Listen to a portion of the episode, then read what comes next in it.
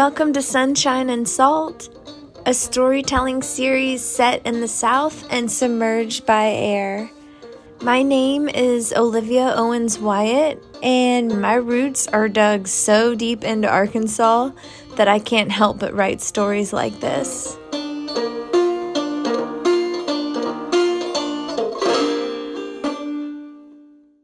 The Grit and the Glitter. Opal and Ruby went to the Curl Up and Dye beauty parlor to get all dolled up for the rodeo.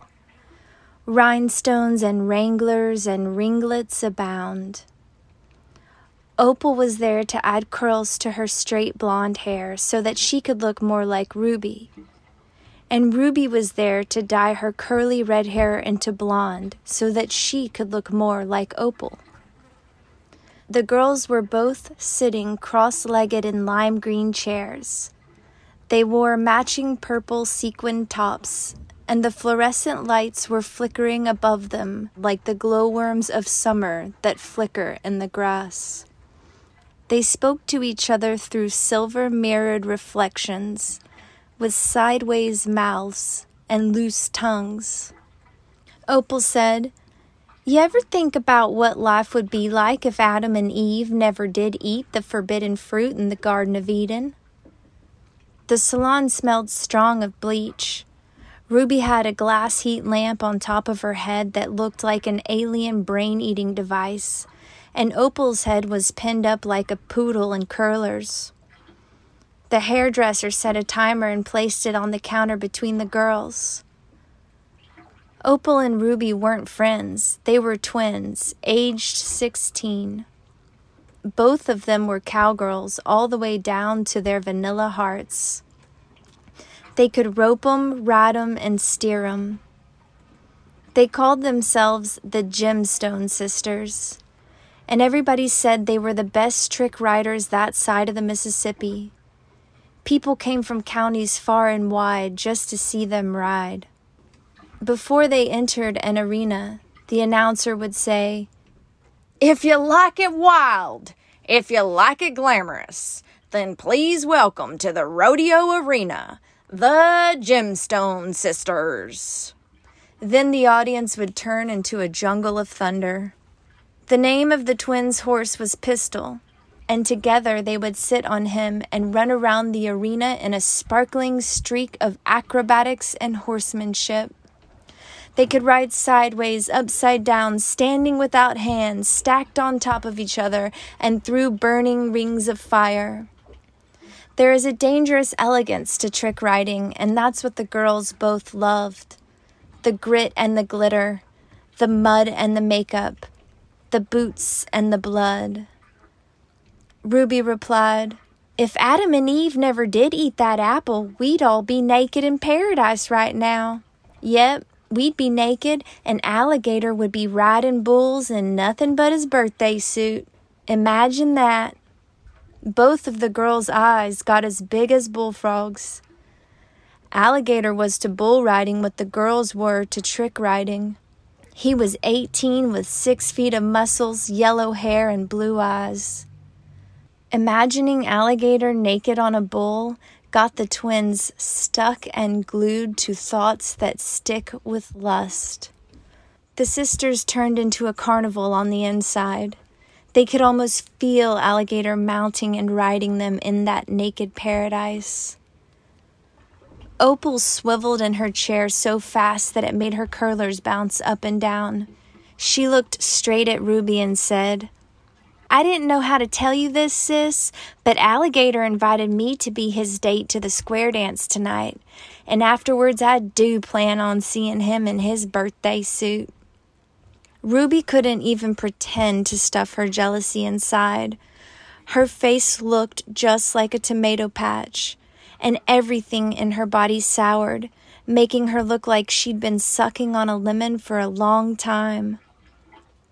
Ruby made a sharp inhale and said with steam, I liked Alligator first. If you even think about going with him to that dance, I'll tell him your big little secret. I'll pull that secret up from the dirt along with the dead cats it's buried next to. I'll tell the whole salon that secret. I'll tell the whole rodeo that secret. I'll get a t shirt with that secret printed on it next to an image of your face and give it to Alligator to wear while he rides. Opal started crying cicadas, and she was overcome by that heaviness that only grows in the heartland. Opal said, But Daddy said if you told anybody my secret, then you would suffer the wounds of Christ and start bleeding out like one of them stigmatas. Ruby yelled back, Well, just 'cause Daddy said it don't make it religion. Ruby kept on going with words like fangs. Plus, I don't care if I bleed like Christ. At least I can put a band aid over my wounds to cover them up. But you know, once your secret's out, you won't be able to hide from it. There's not enough perfume in the world to cover up the stink of it. With each word, Opal was more torn up. She looked at the green fireworks out the window. She looked at the park where the lavender grows in droves. She looked at the bubbles, at the kazoos, at the peaches, and the balloons. Oh, the lemon. Oh, the lovesick. Opal felt like she was an earthworm and Ruby was a bird with a sharp beak that was swallowing her to death. Opal was so hysterical that she could only hear single words and short phrases coming from Ruby's mouth now. Lot lizard, loaded pistol, reptile, blob, lone star, daydream, regret, Backstabber!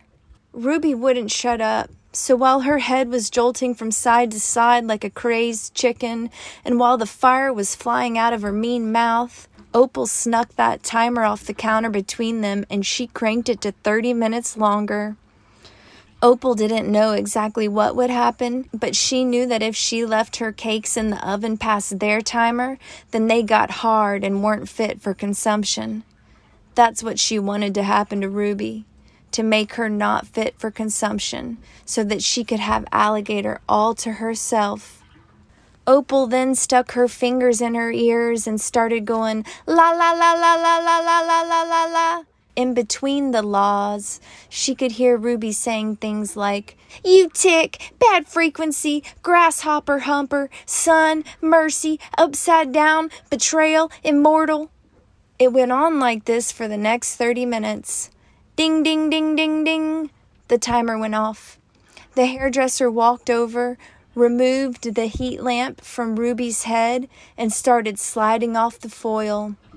Whole chunks of Ruby's hair came right off with it. When the foil was fully removed, Ruby was as bald as a baby, and she was so hardened that she had no words, only shrieks. Opal locked eyes through the mirror with Ruby and said, It Looks like God has given you a little lesson on envy. Then she laughed long and loud.